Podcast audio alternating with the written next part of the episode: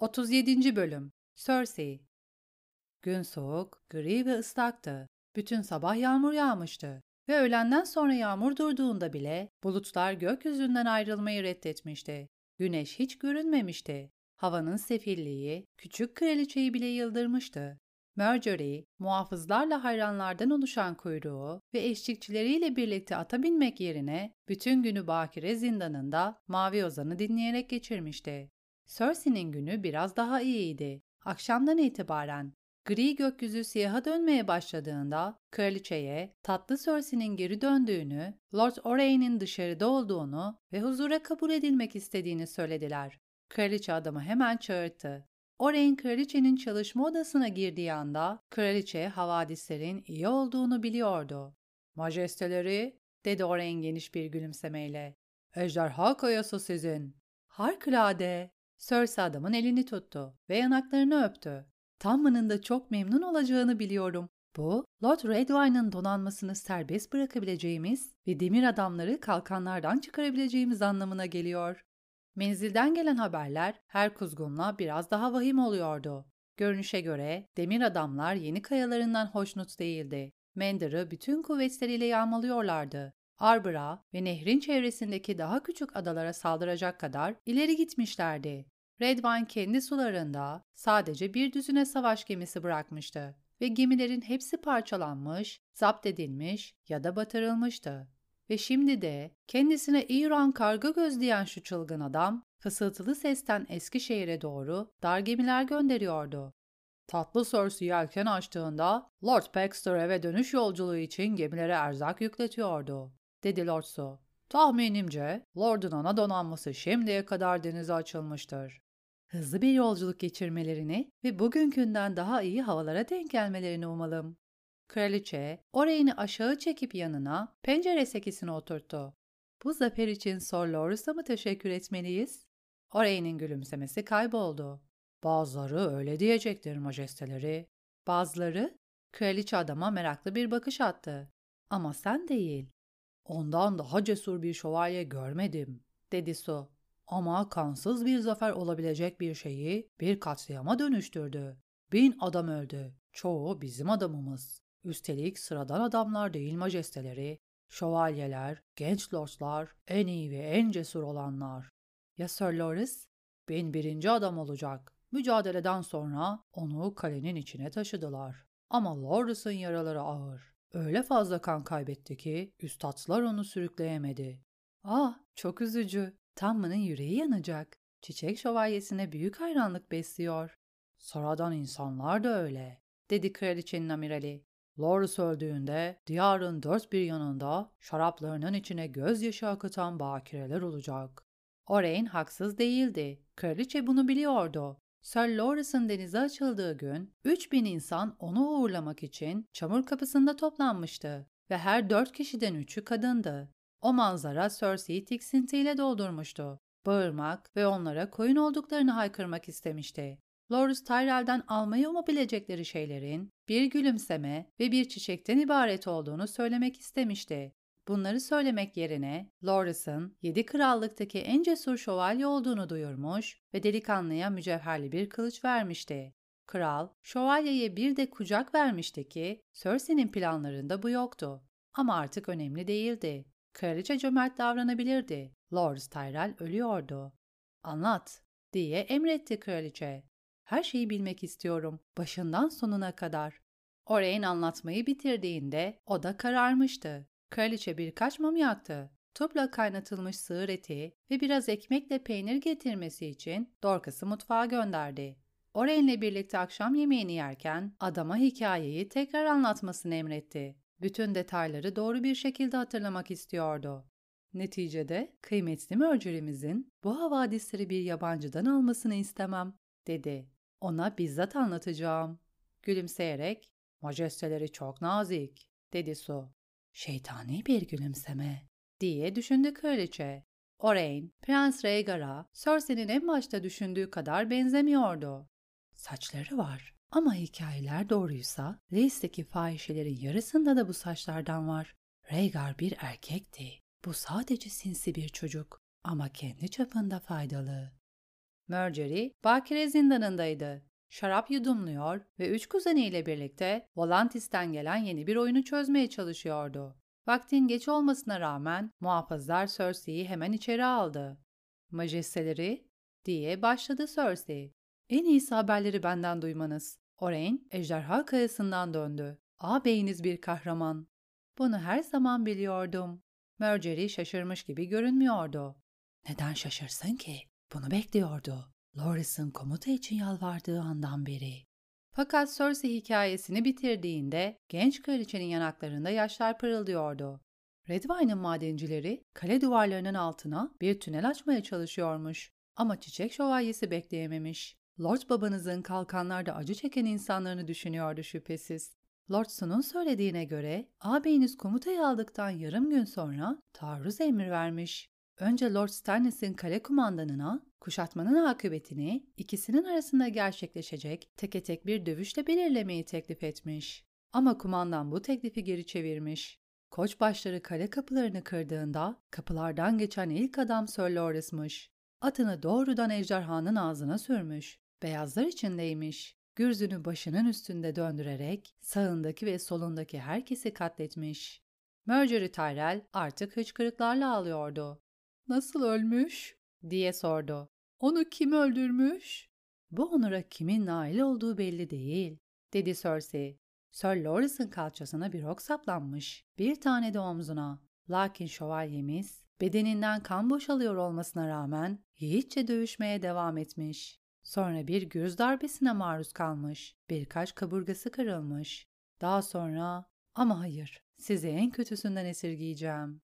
Anlatın, dedi Marjorie. Bu bir emirdir. Emir mi? Cersei bir an tereddüt etti. Sonra bunu duymazdan gelmeye karar verdi. Perde duvar ele geçirildiğinde müdafiler iç kaleye çekilmiş. Loras oraya da taarruz düzenlemiş. Kaynar yağ ile ıslatılmış. Lady Allah bembeyaz kesildi ve odadan kaçtı. Üstadlar ellerinden gelen her şeyi yapıyorlarmış. Lord Orain bu konuda güvence verdi. Lakin ağabeyiniz çok kötü bir şekilde yanmış. Cersei, Marjorie'yi teselli etmek için ona sarıldı. Loras diyarı kurtardı. Küçük kraliçenin yanağını öptüğünde kızın gözyaşlarındaki tuzun tadını aldı. Jamie, ağabeyinizin bütün kahramanlıklarını beyaz kitaba kaydedecek ve şarkıcılar binlerce yıl boyunca Çiçek Şövalyesi ile ilgili şarkılar söyleyecek. Marjorie kraliçenin kollarından kurtuldu. Bunu öyle sert bir şekilde yaptı ki Cersei az kalsın düşüyordu. Ölmek üzere olan ölü değildir, dedi Marjorie. Hayır, üstad üstadlar diyor ki, ölmek üzere olan ölü değildir. Benim tek istediğim sizi, ben sizin ne istediğinizi biliyorum. Dışarı çıkın.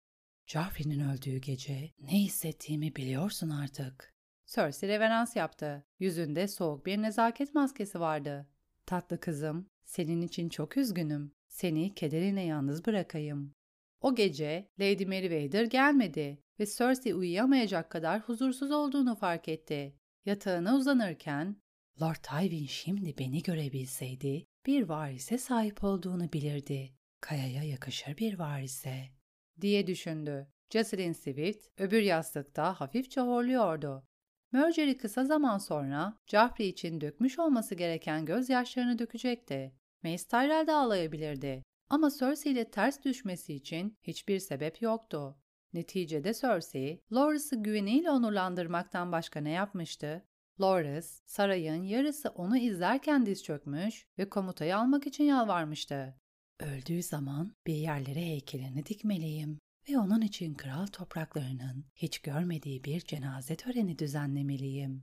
Sıradan insanlar bundan hoşlanırdı. Tamında. Mace bana teşekkür bile edebilir. Zavallı adam. Mace'in Lady annesine gelince eğer tanrılar merhametliyse bu havadisler onu öldürür. Gün doğumu, Cersei'nin yıllardır gördüğü en güzel gün doğumuydu. Çok geçmeden Tayna geldi ve geceyi Marjorie'yi teselli ederek geçirdiğini itiraf etti. Bütün gece şarap içmişler, ağlamışlar ve Loras'la ilgili hikayeler anlatmışlardı. Kraliçe meclis için giyinirken, Marjorie, Loras'ın ölmeyeceğine inanıyor, dedi Tayna. Loras'la ilgilenmesi için kendi üstadını göndermeyi planlıyor. Kuzenleri merhamet için anneye dua ediyor. Ben de dua edeceğim. Yarın sabah benimle birlikte Baylor Septine gel ve kahraman çiçek şövalyesi için yüz mum yakalım. Cersei oda hizmetçisine döndü. Dorcas, tacımı getir. Yeni olanı lütfen. Yeni tacı eskisinden daha hafifti. Som altının üstüne Cersei başını döndürdükçe pırıldayan zümrütler kakılmıştı. Jocelyn tarafından odaya alındığında ''Bu sabah iblisle ilgili bilgi vermeye gelen dört kişi var.'' dedi Sir Osmond. Dört mü? Kraliçe hoş bir şekilde şaşırmıştı. Kızıl Kale'ye Tyrion'la ilgili bilgi sahibi olduğunu iddia eden muhbirlerden oluşan sabit bir deri akıyordu. Ama bir günde dört muhbir olağan dışıydı. Evet, dedi Osmond. İçlerinden biri size bir kafa getirmiş. Önce onu göreceğim. Adamı çalışma odama getir. Bu sefer bir hata olmasın. Bu sefer intikamım alınsın ki Cafri huzura kavuşsun. Rahipler yedi rakamının tanrılar için kutsal olduğunu söylerdi. Eğer öyleyse bu yedinci kafa Cersei'nin ruhuna arzuladığı avuntuyu getirirdi. Gelen adam kısa, tıknaz ve terli bir tiroşluydu. Pembe ve yeşile boyanmış çatallı bir sakalı ve Cersei'ye Varys'i hatırlatan yapmacık bir gülümsemesi vardı. Cersei, Tiroşlu'dan daha ilk görüşte hoşlanmadı. Ama adamın taşıdığı sandığın içinde gerçekten Tyrion'un başı varsa adamın kusurlarını görmezden gelmeye razıydı. Sandık sedir ağacından yapılmıştı. Sarmaşık ve çiçek desenli fil dişi kalkmaları vardı. Menteşeleri ve tokaları beyaz altındı. Hoş bir parçaydı ama kraliçenin ilgilendiği tek şey sandığın içinde ne olduğuydu. Sandık yeterince büyük en azından. Tyrion o kadar küçük ve bodur bir adam için tuhaf bir şekilde büyük bir kafaya sahipti. Derin bir reverans yaparak majesteleri diye mırıldandı Tiroşlu.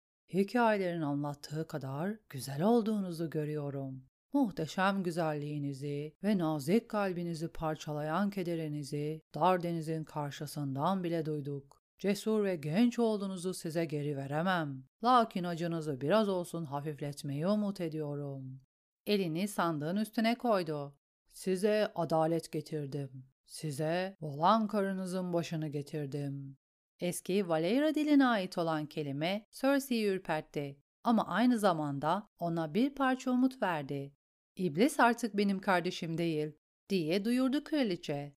Onun ismini de telaffuz etmeyeceğim. Bir zamanlar onurlu bir isimdi ama iblis o ismin şerefini beş paralık etti. Tiroş da ona kırmızı el diyoruz. Parmaklarından süzülen kandan dolayı. Bir kralın ve bir babanın kanı. İblisin kendi annesini de öldürdüğü söyleniyor. Kadının rahmini vahşi pençeleriyle parçalamış. Ne saçmalık diye düşündü Cersei. Bu doğru dedi. Eğer iblisin başı şu sandığın içindeyse sizi lordluğa yükseltirim ve size zenginlik dolu arazilerle kaleler bahşederim. Ünvanlar topraktan daha ucuzdu ve nehir toprakları sahipsiz tarlaların ve yanık köylerin ortasında duran viran kalelerle doluydu. Konseyim bekliyor. Sandığı açında içini görelim. Tiroşlu, abartılı bir hareketle sandığı açtı ve gülümseyerek geri çekildi. Sandığın içinde bir cüce kafası vardı. Mavi kadifeyle kaplanmış, yumuşak bir yastığın üstünden kraliçeye bakıyordu. Cersei kafayı inceledi. Bu benim kardeşim değil. Ağzında acı bir tat vardı. Bu kadarını umut etmemeliydim sanırım. Bilhassa Loris'tan sonra. Tanrılar asla o kadar iyi olmazlar. Bu adamın gözleri kahverengi. Tyrion'un tek gözü siyah, tek gözü yeşildi. Gözler, aynen öyle. Majesteleri, kardeşinizin gözleri çürümüştü. Onları camla değiştirdim. Ama dediğiniz gibi yanlış bir renk seçmişim. Adamın söyledikleri Cersei'yi daha fazla rahatsız etmekten başka bir şeye yaramadı. Sizin kafanızda cam gözler olabilir ama benimkinde yok. Ejderha kayasında iblise bu yaratıktan daha çok benzeyen gargolyeler var. Bu adam kel ve iblisten iki kat yaşlı. Dişlerine ne oldu? Adam Cersei'nin sesindeki öfkeyle sindi. Bir sıra altın dişi vardı. Majesteleri, biz, ben pişmanım. Ah, henüz değilsin ama olacaksın. Onu boğdurmam gerek. Yüzü siyah dönene kadar nefes almak için çabalasın. Tıpkı oğlum gibi. Kelimeler Cersei'nin dilinin ucundaydı. Dürüst bir ata, cüceler birbirine benzer ve majesteleri görüyor. Adamın burnu yok. Burnu yok çünkü sen o burnu kestin. Hayır.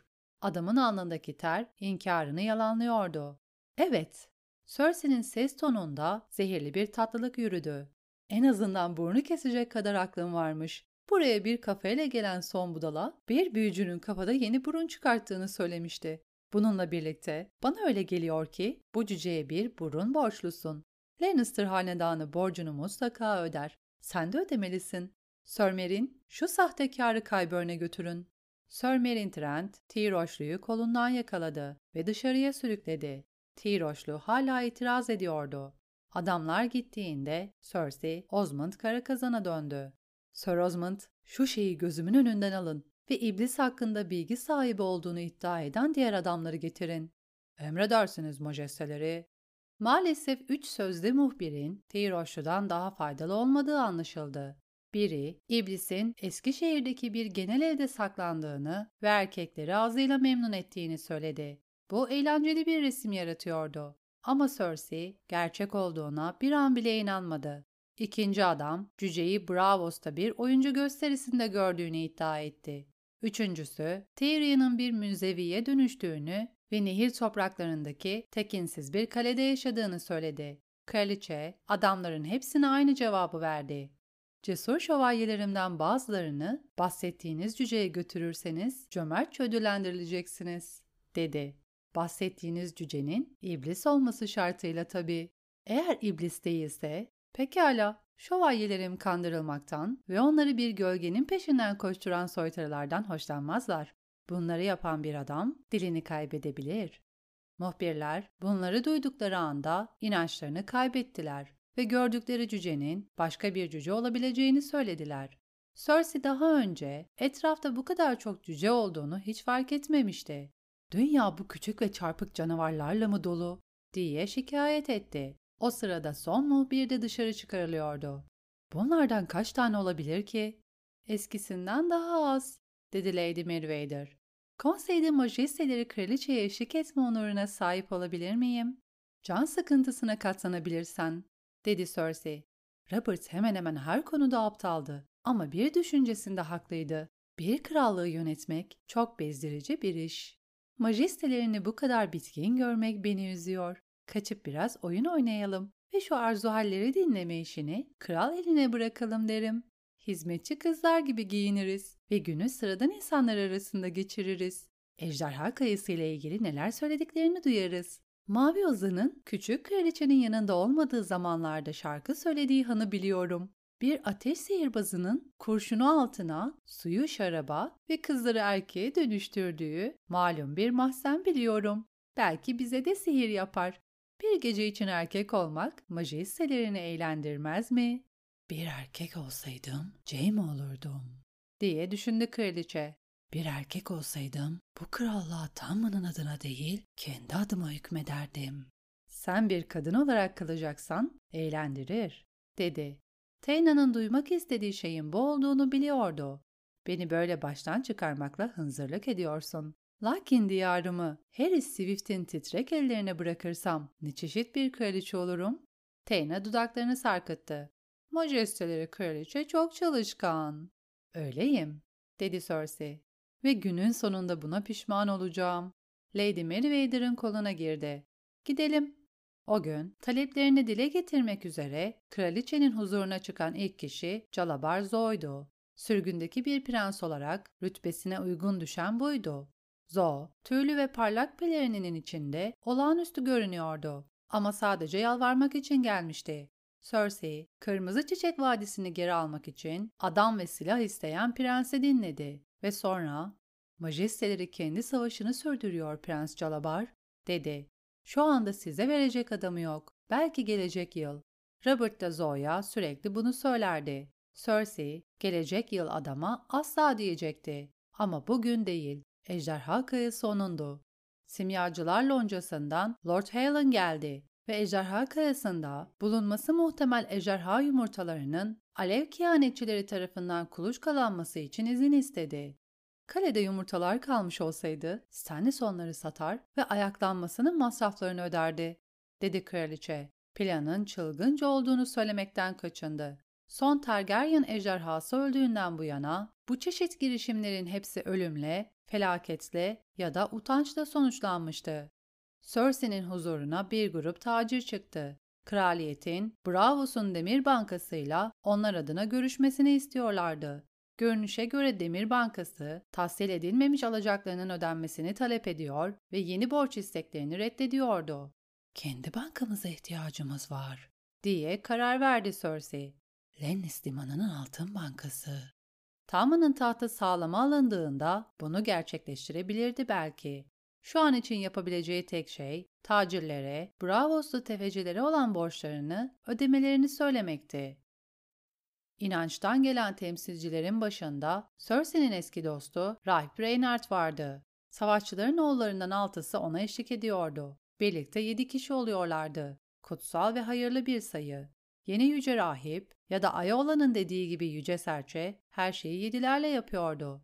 Şövalyeler inancın yedi rengiyle şeritlenmiş kılıç kemerleri takıyordu. Şövalyelerin miğferlerinin tepesini ve büyük kılıçlarının kabza topuzlarını kristaller süslüyordu. Şövalyeler ters gözyaşı damlası şeklinde olan ve fetihten beri kullanılmayan uçurtma kalkanlar taşıyordu.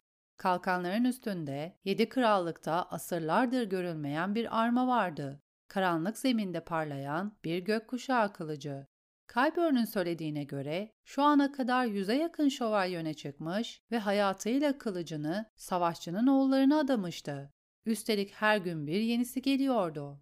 Tanrılarla sarhoş olmuşlar. Diyarın bu kadar çok sarhoş barındırdığını kim bilebilirdi? Çoğu hane şövalyeleri ve vasıfsız şövalyelerdi. Ama aralarında soylu olanlar da vardı. Ailelerin küçük oğulları, önemsiz lordlar ve eski günahlarının kefaretini ödemek isteyen yaşlı adamlar ve bir de Lancel. Qyburn kraliçenin zeka özürlü kuzeninin, savaşçının oğullarının soylu ve kudretli birliğine katılmak için bütün arazilerini, kalesini ve karısını bırakıp şehre geldiğini söylediğinde Cersei adamın şaka yaptığını düşünmüştü. Ama Lancel diğer dindar soytarılarla birlikte oradaydı işte.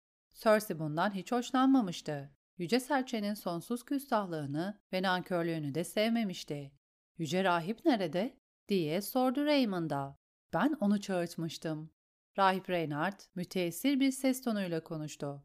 Yüce Rahip şahsına vekaleten beni gönderdi ve majesteleri kraliçeye kendisinin yedi tarafından şeytanlıkla savaşmaya gönderildiğini söylememi emretti. Nasıl? İpek Caddesi'nde dolaşıp iffetle ilgili vaazlar vererek mi? Fahişeler için dua etmenin onları tekrar bakire yapacağını mı düşünüyor? Vücutlarımız anne ve baba tarafından erkeğin dişiyle birleşmesi ve meşru çocuklar olması için şekillendirilmiştir, diye yanıtladı Reynard. Kadınların sikke için kutsal uzuvlarını satması aşağılık ve günahkar bir davranıştır. Eğer kraliçe, rahip Reynard'ın İpek Caddesi'ndeki bütün genel evlerde özel arkadaşlar olduğunu bilmeseydi, bu dindar açıklama çok daha ikna edici olabilirdi. Hiç şüphe yok ki Reynard, Yüce Serçe'nin cıvıltılarını tekrarlamayı, yer fırçalamaya tercih etmişti. Sakın bana vaaz vermeye kalkışmayın, dedi Cersei adama. Genel ev sahipleri haklı olarak şikayet ediyorlar. Erdemliler neden günahkarların konuşmasını dinlesin? Kraliçe sözünü hiç sakınmadan, o günahkarlar kraliyet hazinesini besliyor, dedi.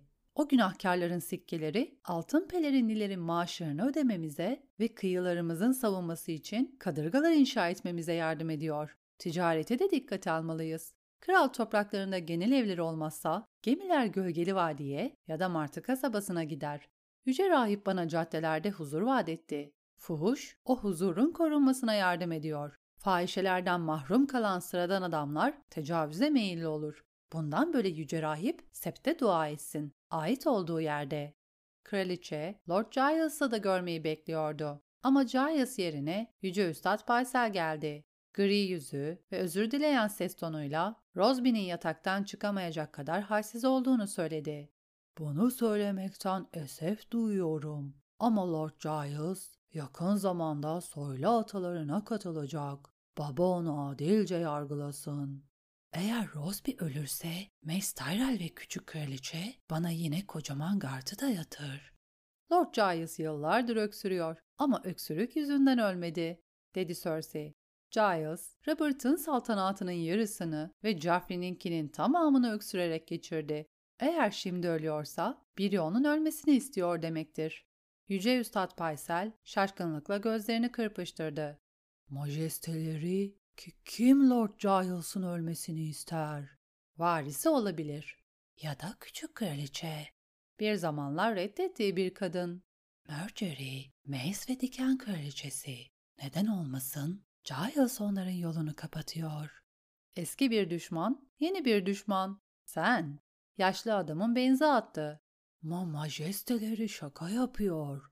Ben, ben lordun bağırsaklarını temizledim. Onu sürükledim. Lapalarla ve damardan verilen ilaçlarla tedavi ettim. Buğular onu biraz rahatlatıyor ve tatlı uyku sayesinde öksürüklerinin şiddeti hafifliyor. Ama Lord artık kanla birlikte akciğer parçaları tükürüyor. Durum böyle de olsa Lord Giles'ın yanına döneceksin ve ona ölmesine izin vermediğimi söyleyeceksin. Eğer majesteleri memnun olacaksa. Daha fazla, daha fazla ve daha fazla dilekçe sahibi geldi. Her biri öncekinden daha sıkıcıydı. Bu akşam son dilekçe sahibi de nihayet gittikten sonra oğluyla birlikte basit bir akşam yemeği yerken ''Tamam'' dedi Cersei. Gece yatmadan önce dua ederken anne ve babaya hala bir çocuk olduğun için şükrettiğini söyle. Kral olmak zor bir iş. İnan bana bu işi hiç sevmeyeceksin. İnsanlar seni bir karga sürüsü gibi gagalıyor. Herkes senin etinden bir parça koparmak istiyor. Evet anne, dedi Tom'un hüzün dolu bir sesle. Küçük kraliçe ona Loris'ten bahsetmişti. Sir Osmond çocuğun ağladığını söylemişti. Henüz çok küçük. Joffrey'nin yaşına geldiğinde Sir Loris'ın neye benzediğini bile hatırlamayacak. Ama gagalanmak umurumda olmaz, diye devam etti Tom'un. Her gün seninle birlikte konseye gelmeliyim. Dinlemek için. Marjorie diyor ki... Marjorie çok konuşuyor, diye parladı Cersei. Onun dilini memnuniyetle koparırım. Birdenbire bunu söyleme diye bağırdı Tammun. Yüzü kıpkırmızıydı. Marjorie'nin dilini rahat bırak. Marjorie'ye dokunma. Kral benim, sen değilsin. Cersei şaşkın gözlerle oğluna baktı. Ne dedin? Kral benim. Kimin dilinin koparılacağına ben karar veririm. Sen değil. Marjorie'yi incitmene izin vermeyeceğim. Vermeyeceğim. Bunu yasaklıyorum. Cersei, Tamman'ı kulağından yakaladı ve çığlıklar atan çocuğu kapıya doğru sürükledi. Sir Boras Blunt kapıda nöbet tutuyordu. Sir Boras, majesteleri kendini kaybetti. Onu odasına götürün ve Peyti yukarı çıkarın. Bu sefer Tamman'ın çocuğu bizzat kamçılamasını istiyorum. Çocuğun iki yanağından da kanlar akana kadar kamçılamak zorunda. Eğer majesteleri bunu yapmayı reddeder ya da ağzından bir tek itiraz kelimesi çıkarırsa Kaybörn'ü çağırın ve ona Peyton dilini kesmesini söyleyin. Majesteleri küstahlığın bedelinin ne olduğunu öğrensin. Huzursuz bir şekilde krala bakarak ''Emredersiniz'' dedi Sir Boras. ''Majesteleri lütfen benimle gelin.'' Kızıl Kale'nin üstüne karanlık çökerken Jacie'nin kraliçenin şöminesinde bir ateş tutuşturdu ve Dorcas yatağın yanındaki mumları yaktı. Cersei nefes almak için pencereyi açtı ve bulutların geri dönüp yıldızları sakladığını gördü. Çok karanlık bir gece majesteleri diye mırıldandı Dorcas. Evet diye düşündü Cersei. Ama Bakire zindanı ya da Sir Loris'in yandığı ve kanadığı ejderha kayası kadar karanlık değil. Kalenin altındaki kara hücreler kadar karanlık değil. Kraliçe bunu neden aklına getirdiğini bilmiyordu. Flies'ı daha fazla düşünmemeye karar vermişti. Teke tek dövüş. Flies öyle bir budalayla evlenmeyecek kadar akıllı olmalıydı. Stockworth'tan gelen habere göre Lady Tenda üşütme kaynaklı bir göğüs hastalığı sebebiyle ölmüştü. Hastalık kadının kalçasının kırılmasıyla gelişmişti. Lolis yarım akıllı Lady Stockworth ilan edilmişti ve Sir Bronn onun lordu olmuştu. Tenda öldü ve Giles söylüyor. İyi ki Ayolana sahibiz. Yoksa saray soytarısız kalacaktı. Kraliçe başını yastığa koyarken gülümsedi. Yanağını öptüğümde gözyaşlarındaki tuzun tadını aldım. Eski bir rüyayı gördü. Kahverengi pelerinler giymiş üç genç kız, sarkık gıdılı bir koca karı ve ölüm kokan bir çadır. Koca karının çadırı karanlıktı. Yüksek ve sivri bir tavanı vardı. Cersei içeri girmek istemedi. 10 yaşındayken de istememişti. Ama kızlar onu izliyordu ve Cersei arkasını dönüp kaçamazdı. Rüyada üç kişilerdi, tıpkı gerçek hayatta oldukları gibi. Şişman Jane Farm'ın her zamanki gibi duraksadı. Buraya kadar gelmiş olması bile mucizeydi. Melara Hedirsup'un ondan daha cesur, daha büyük, daha güzeldi.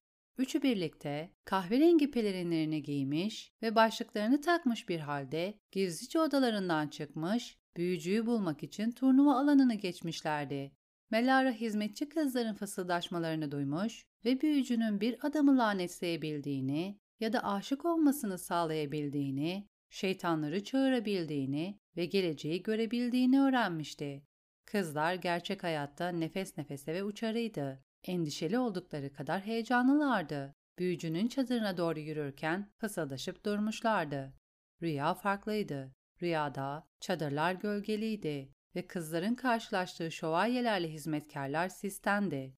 Kızlar, koca karının çadırını bulmadan önce uzunca bir süre dolaştılar. Çadırı bulduklarında meşaleler sönmek üzereydi. Cersei, kızların birbirlerine sokulup fısıldaşmalarını izledi. Onlara geri dönün demeye çalıştı. Kaçın, burada size göre bir şey yok. Fakat ağzını hareket ettirmesine rağmen tek kelime çıkmadı. Çadırın kapısından içeri giren ilk kız, Lord Tywin'in kızıydı. Onun hemen arkasında Melara vardı. En son Jane Farman içeri girdi ve diğer iki kızın arkasına saklanmaya çalıştı. Her zaman böyle yapardı.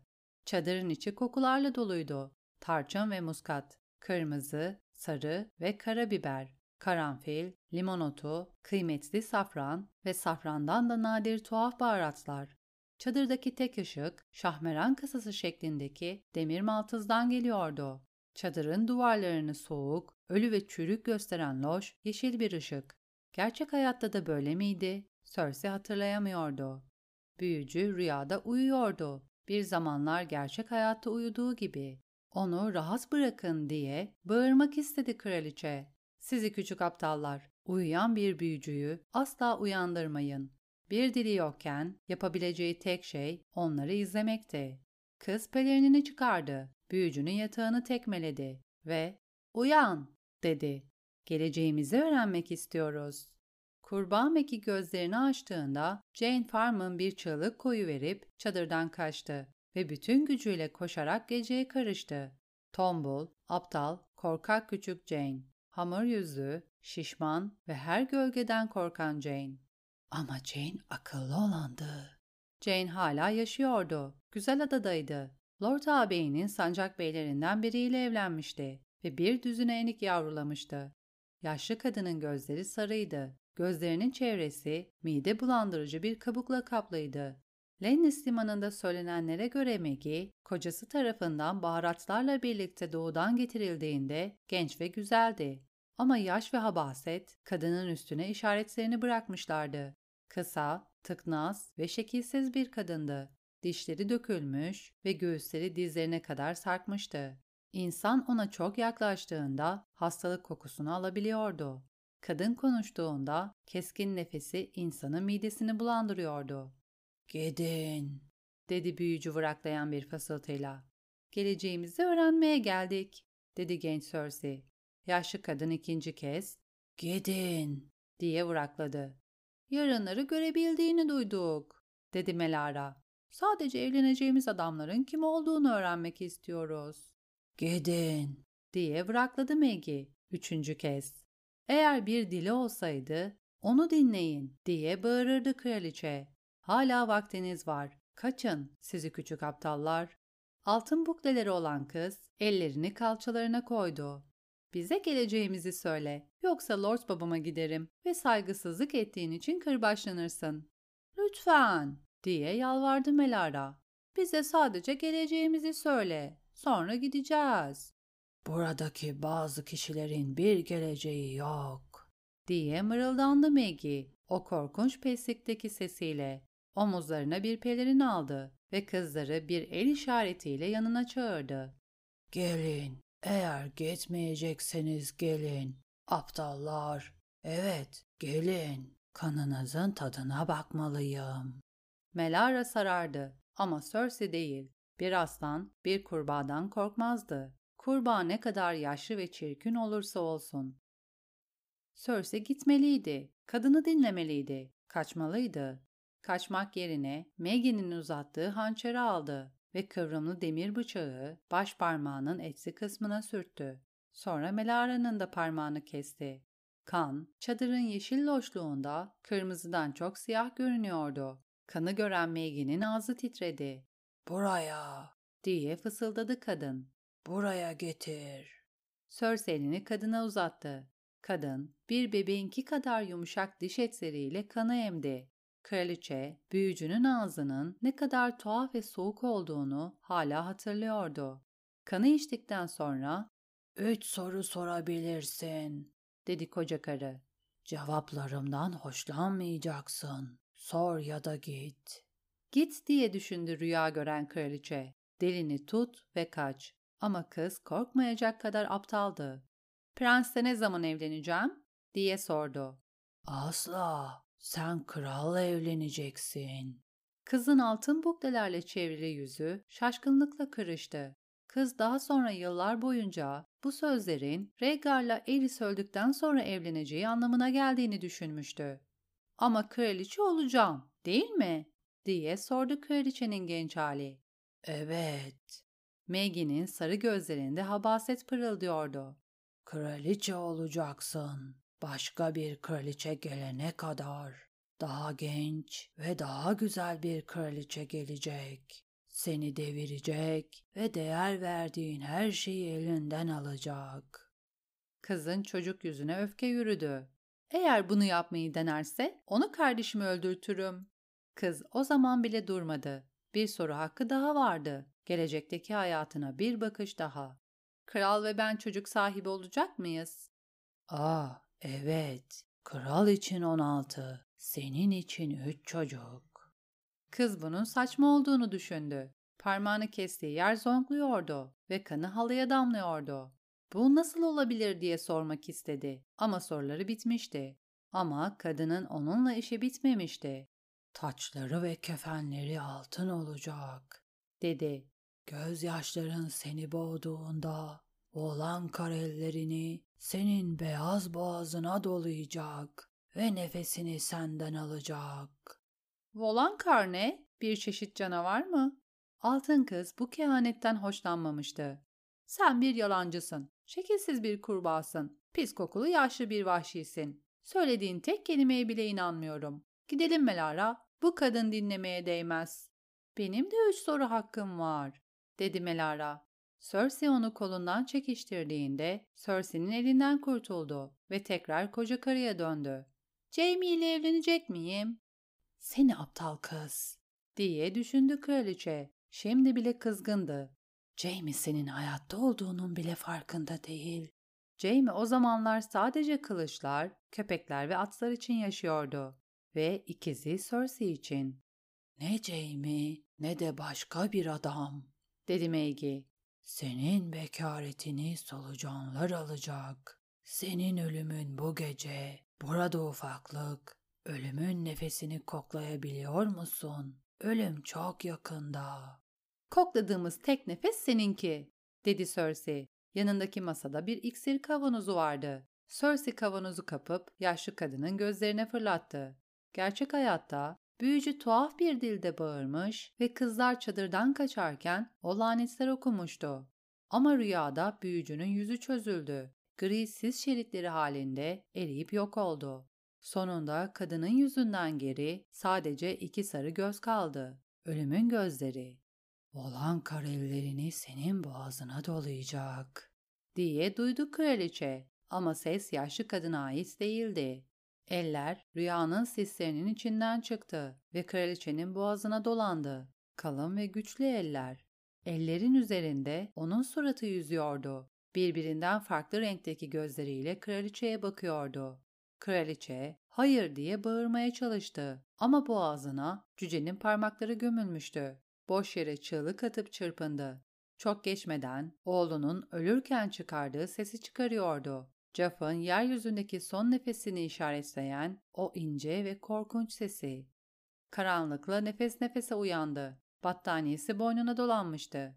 Cersei battaniyeyi öyle büyük bir şiddetle çekti ki kumaş yırtıldı. Cersei yatağın içinde doğruldu. Göğsü inip kalkıyordu. Bir rüya, dedi kendine. Eski bir rüya ve dolaşmış bir battaniye. Hepsi bu.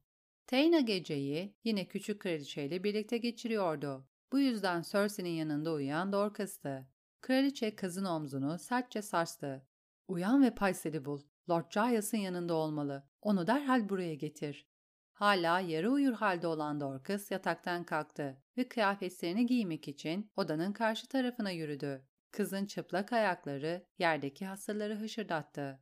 Asırlar sonra Yüce Üstad Baysel ayaklarını sürüyerek odaya girdi. Ağır göz kapaklarıyla örtülü gözlerini kırpıştırıyor ve esnememek için mücadele veriyordu. Buruşuk boynundaki devasa üstad zincirinin ağırlığıyla yeri çekilirmiş gibi görünüyordu. Paysel, Cersei onu bildi bileli yaşlıydı. Ama adamın fevkalade göründüğü bir vakitte vardı. Güzel kıyafetli, vakur, son derece nazik. Muazzam beyaz sakalı ona bilge bir hava verirdi. Ama Tyrion adamın sakalını kesmişti ve yeniden çıkan sakallar acınası şeylerdi. Bir tutam ince ve kuru kıl adamın sarkık çenesinin altındaki pembe et parçasını gizleyemiyordu.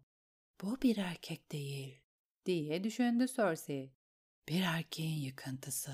Kara hücreler Paysel'in bütün gücünü alıp götürdü. Hücreler ve iblisin usturası. Kaç yaşındasın? diye sordu Cersei birdenbire. 84. Eğer majesteleri memnun olacaksa. Daha genç bir adam beni daha memnun edebilirdi. Paysel dudaklarını yaladı. Yüce Meclis beni çağırdığında 42 yaşımdaydım. Kağıt Yüce Üstad seçildiğinde 80 yaşındaydı ve Elendor 90'ına yakındı. İkisi de seçildikleri yıl içinde öldüler. Onlardan sonra Marion seçildi. Sadece 66 yaşındaydı. Ama kral topraklarına gelirken soğuk algınlığı yüzünden can verdi. Bu olaylardan sonra Kral Egan, Hisar'dan daha genç bir adam istedi. Hizmet ettiğim ilk kral oydu. Ve tamın sonuncusu olmalı. Senden bir iksir istiyorum. Uyumama yardım edecek bir şey. Yatağa girmeden önce bir kadeh şarap içmek. Şarap içiyorum. Seni zeka özürlü budala. Daha güçlü bir şey istiyorum. Rüya görmeme engel olacak bir şey. Siz majesteleri rüya görmek istemiyor mu? Ben az önce ne dedim? Kulaklarında aletin kadar zayıf mı düştü? Bana böyle bir iksir hazırlayabilir misin? Yoksa Lord Kyburn'e senin bir başarısızlığını daha telafi etmesini mi emretmeliyim? Hayır, bu işe onu, bu işe Kyburn'u karıştırmanıza gerek yok. Rüyasız uyku, iksirinizi alacaksınız. Güzel, gidebilirsin. Ama Paysel kapıya doğru giderken Cersei tekrar seslendi. Bir şey daha. Hisar kehanetler hakkında ne öğretir? Yarınlarımız önceden görülebilir mi? Yaşlı adam tereddüt etti. Bir eliyle kör bir şekilde göğsünü yokladı. Orada olmayan sakalını sıvazlıyor gibiydi. Yarınlarımız önceden görülebilir mi? diye tekrar etti. Olabilir. Eski kitaplarda bazı malum büyüler vardır. Lakin majesteleri yarınlarımız önceden görülmeli mi diye sormalıydı. Buna vereceğim cevap hayır olurdu. Bazı kapıları kapalı bırakmak gerekir. Çıkarken benim kapımı kapadığından emin ol. Cersei, Parsel'in kendisi kadar işe yaramaz bir cevap vereceğini bilmeliydi. Ertesi sabah Tamlin'la birlikte kahvaltı etti. Çocuk dünkünden daha itaatkardı. Görünüşe göre Pace'le ilgilenmesi işe yaramıştı. Kızarmış yumurta, kızarmış ekmek ve Dorn'dan gelen bir gemiden yeni alınmış kan portakalları yediler. Tam'ın yanında kedileri vardı. Cersei, oğlunun ayağının dibinde oyun oynayan kedileri izlerken kendini biraz daha iyi hissetti. Ben hayattayken ona kimse zarar veremez. Eğer Tamman'ı güvende tutmanın bedeli buysa, Cersei batı diyardaki lordların yarısını öldürürdü. Yemek bittikten sonra çocuğa, Caselin'le git, dedi. Sonra Qyburn'u çağırdı. Lady Flies hala hayatta mı? Hayatta, evet, belki tam anlamıyla rahat değil. Anlıyorum. Cersei bir an düşündü. Şu Bron denen adam bu kadar yakınımızda bir düşman olması fikrinden hoşlandığımı söyleyemem. Bron'un bütün gücü Lolis'ten geliyor. Eğer ortaya bir abla çıkarabilirsek... Maalesef, dedi Kyburn. Korkarım ki Lady Flies, Stockworth'ı yönetecek durumda değil. Aslını isterseniz kendi kendini besleyecek durumda bile değil. Ondan çok şey öğrendiğimi söylemekten mutluluk duyuyorum. Lakin derslerin bir bedeli olduğunu da eklemeliyim. Majestelerin talimatlarını aşmadığımı umuyorum. Hayır. Cersei'nin aklından geçen şey için geç kalınmıştı. Bunu düşünerek vakit harcamak anlamsızdı. Ölse daha iyi olur, dedi kendi kendine. Kocası olmadan yaşamaya devam etmek istemez. Adam tam bir budalaydı ama aptal kadın onu gerçekten seviyordu. Başka bir mesele var. Dün gece dehşet verici bir rüya gördüm. Bütün insanlar zaman zaman bundan muzdarip olur. Bu rüya çocukken ziyaret ettiğim bir cadı kadınla ilgiliydi. Bir orman cadısı mı? Çoğu zararsız yaratıklardır. Biraz bitki sanatı, biraz da ebelik bilirler. Bunun dışında... O bundan fazlasıydı. Eskiden Lenis limanının yarısı tılsım ve iksir almak için ona giderdi. Büyük babamın tacirlikten lordluğa yükselttiği ehemmiyetsiz bir adamın annesiydi. O lordun babası doğuda ticaret yaptığı sırada bu kadını bulmuştu. Bazıları kadının ona büyü yaptığını söyler. Ama bence ihtiyaç duyduğu tek büyü bacaklarının arasındaydı. Kadının adını hatırlamıyorum. Uzun, doğuya özgü ve tuhaf bir isimdi. İnsanlar ona Maggie derdi. Maggie. Böyle mi telaffuz ediliyor? Parmağından bir damla kan emer ve sana yarınları nelere gebe olduğunu söylerdi. Kan büyüsü, büyü sanatının en karanlık türüdür. Bazıları en güçlüsü olduğunu da söyler. Cersei bunu duymak istemiyordu. Bu Maggie bazı kehanetlerde bulundu. Önce güldüm ama refakatçilerimden birinin ölümünü öngördü. Maggie bu tahmini yaptığında refakatçim 11 yaşındaydı. Küçük bir at kadar sağlıklıydı ve kayanın içinde güvendeydi. Fakat bir kuyunun içine düşüp boğuldu. Melara o gece Maggie'nin çadırında duydukları şeylerden hiç bahsetmemeleri için Cersei'ye yalvarmıştı. Eğer duyduklarımız hakkında konuşmazsak yakında unuturuz. Sonra da gördüğümüz kötü bir rüyaya dönüşürler, demişti. Kötü rüyalar asla gerçek olmaz. İkisi de o kadar küçüktü ki kızın söyledikleri kulağa bilgece gelmişti. Çocukluk arkadaşınız için hala üzülüyor musunuz? diye sordu Kyburn. Sizi rahatsız eden şey bu mu majesteleri? Melara, hayır. Neye benzediğini bile hatırlamıyorum. Sadece Maggie kaç çocuğum olacağını biliyordu. Robert'ın piştiğini de biliyordu. Daha Robert ilk piçini bile peydahlamadan önce kadın biliyordu. Bana kraliçe olacağımı ama başka bir kraliçe daha geleceğini söyledi. Daha genç, daha güzel bir kraliçe dedi. Beni devirecek ve sevdiğim her şeyi elimden alacak bir kraliçe. Ve siz de bu kehanete engel olmak istiyorsunuz. Her şeyden çok, diye düşündü Cersei. Engellenebilir mi? Aa, evet, hiç şüpheniz olmasın. Nasıl? Bence majesteleri nasıl olduğunu biliyor. Cersei biliyordu. En başından beri biliyordum, diye düşündü. O çadırın içindeyken bile biliyordum. Eğer denerse onu kardeşimi öldürtürüm. Fakat ne yapılması gerektiğini bilmek başka bir şeydi, gereken şeyin nasıl yapılacağını bilmek başka. Jamie artık güvenilir biri değildi. En iyisi ani bir hastalık olurdu. Ama tanrılar o kadar yardımsever değildi. Peki nasıl? Bir bıçak, bir yastık, bir kadeh yürek felaketi. Bunların hepsi sorun teşkil ederdi. Yaşlı bir adam uykusunda öldüğünde kimse bunu ikinci kez düşünmezdi. Ama 16 yaşında bir kız yatağında ölü bulunduğunda bazı tuhaf sorular sorulurdu. Ayrıca Marjorie asla yalnız uyumuyordu. Sir Loras ölüm döşeğinde olsa bile kızın etrafında gece gündüz kılıçlar vardı. Ama kılıçların iki kenarı vardır. Kızı koruyan adamların ta kendileri onu devirmek için kullanılabilir. Delil öyle inkar edilemez olmalıydı ki, Murgeon'in Lord babası bile kızının infazına rıza göstermekten başka bir şey yapamamalıydı. Bu kolay olmazdı. Murgeon'in aşıkları kızın başıyla birlikte kendi başlarının da kesileceğini bilir ve itirafta bulunmaz. Meğer ki... Ertesi gün Kraliçe Avlu'da Osmond Karakazan'a rastladı. Adam Redwine ikizlerinden biriyle talim yapıyordu. Cersei hangisi olduğunu söyleyemezdi. Onları hiçbir zaman birbirlerinden ayırt edememişti. Bir süre kılıç oyununu izledi. Sonra Sir Osmond'u yanına çağırdı. Biraz benimle yürü, dedi. Ve bana doğruyu söyle. Şimdi içi boş böbürlenmeler istemiyorum. Bir kara kazanın üç şövalyeye bedel olduğunu duymak istemiyorum. Pek çok şey vereceğin cevaba bağlı olabilir. Kardeşin Ozni ne kadar iyi bir kılıç adamı? İyi, onu gördünüz. Ben ya da Osfright kadar güçlü değil ama hızlı. Eğer iş oraya varırsa Sir Boras Blount'u yenebilir mi? Göbekli Boras'ı mı? Sir Osmond güldü. O adam kaç yaşında? Kırk mı? Elli mi? Çoğu zaman sarhoş ve ayık olduğunda bile şişman. Belki bir zamanlar mücadele iştahı vardı ama artık yok.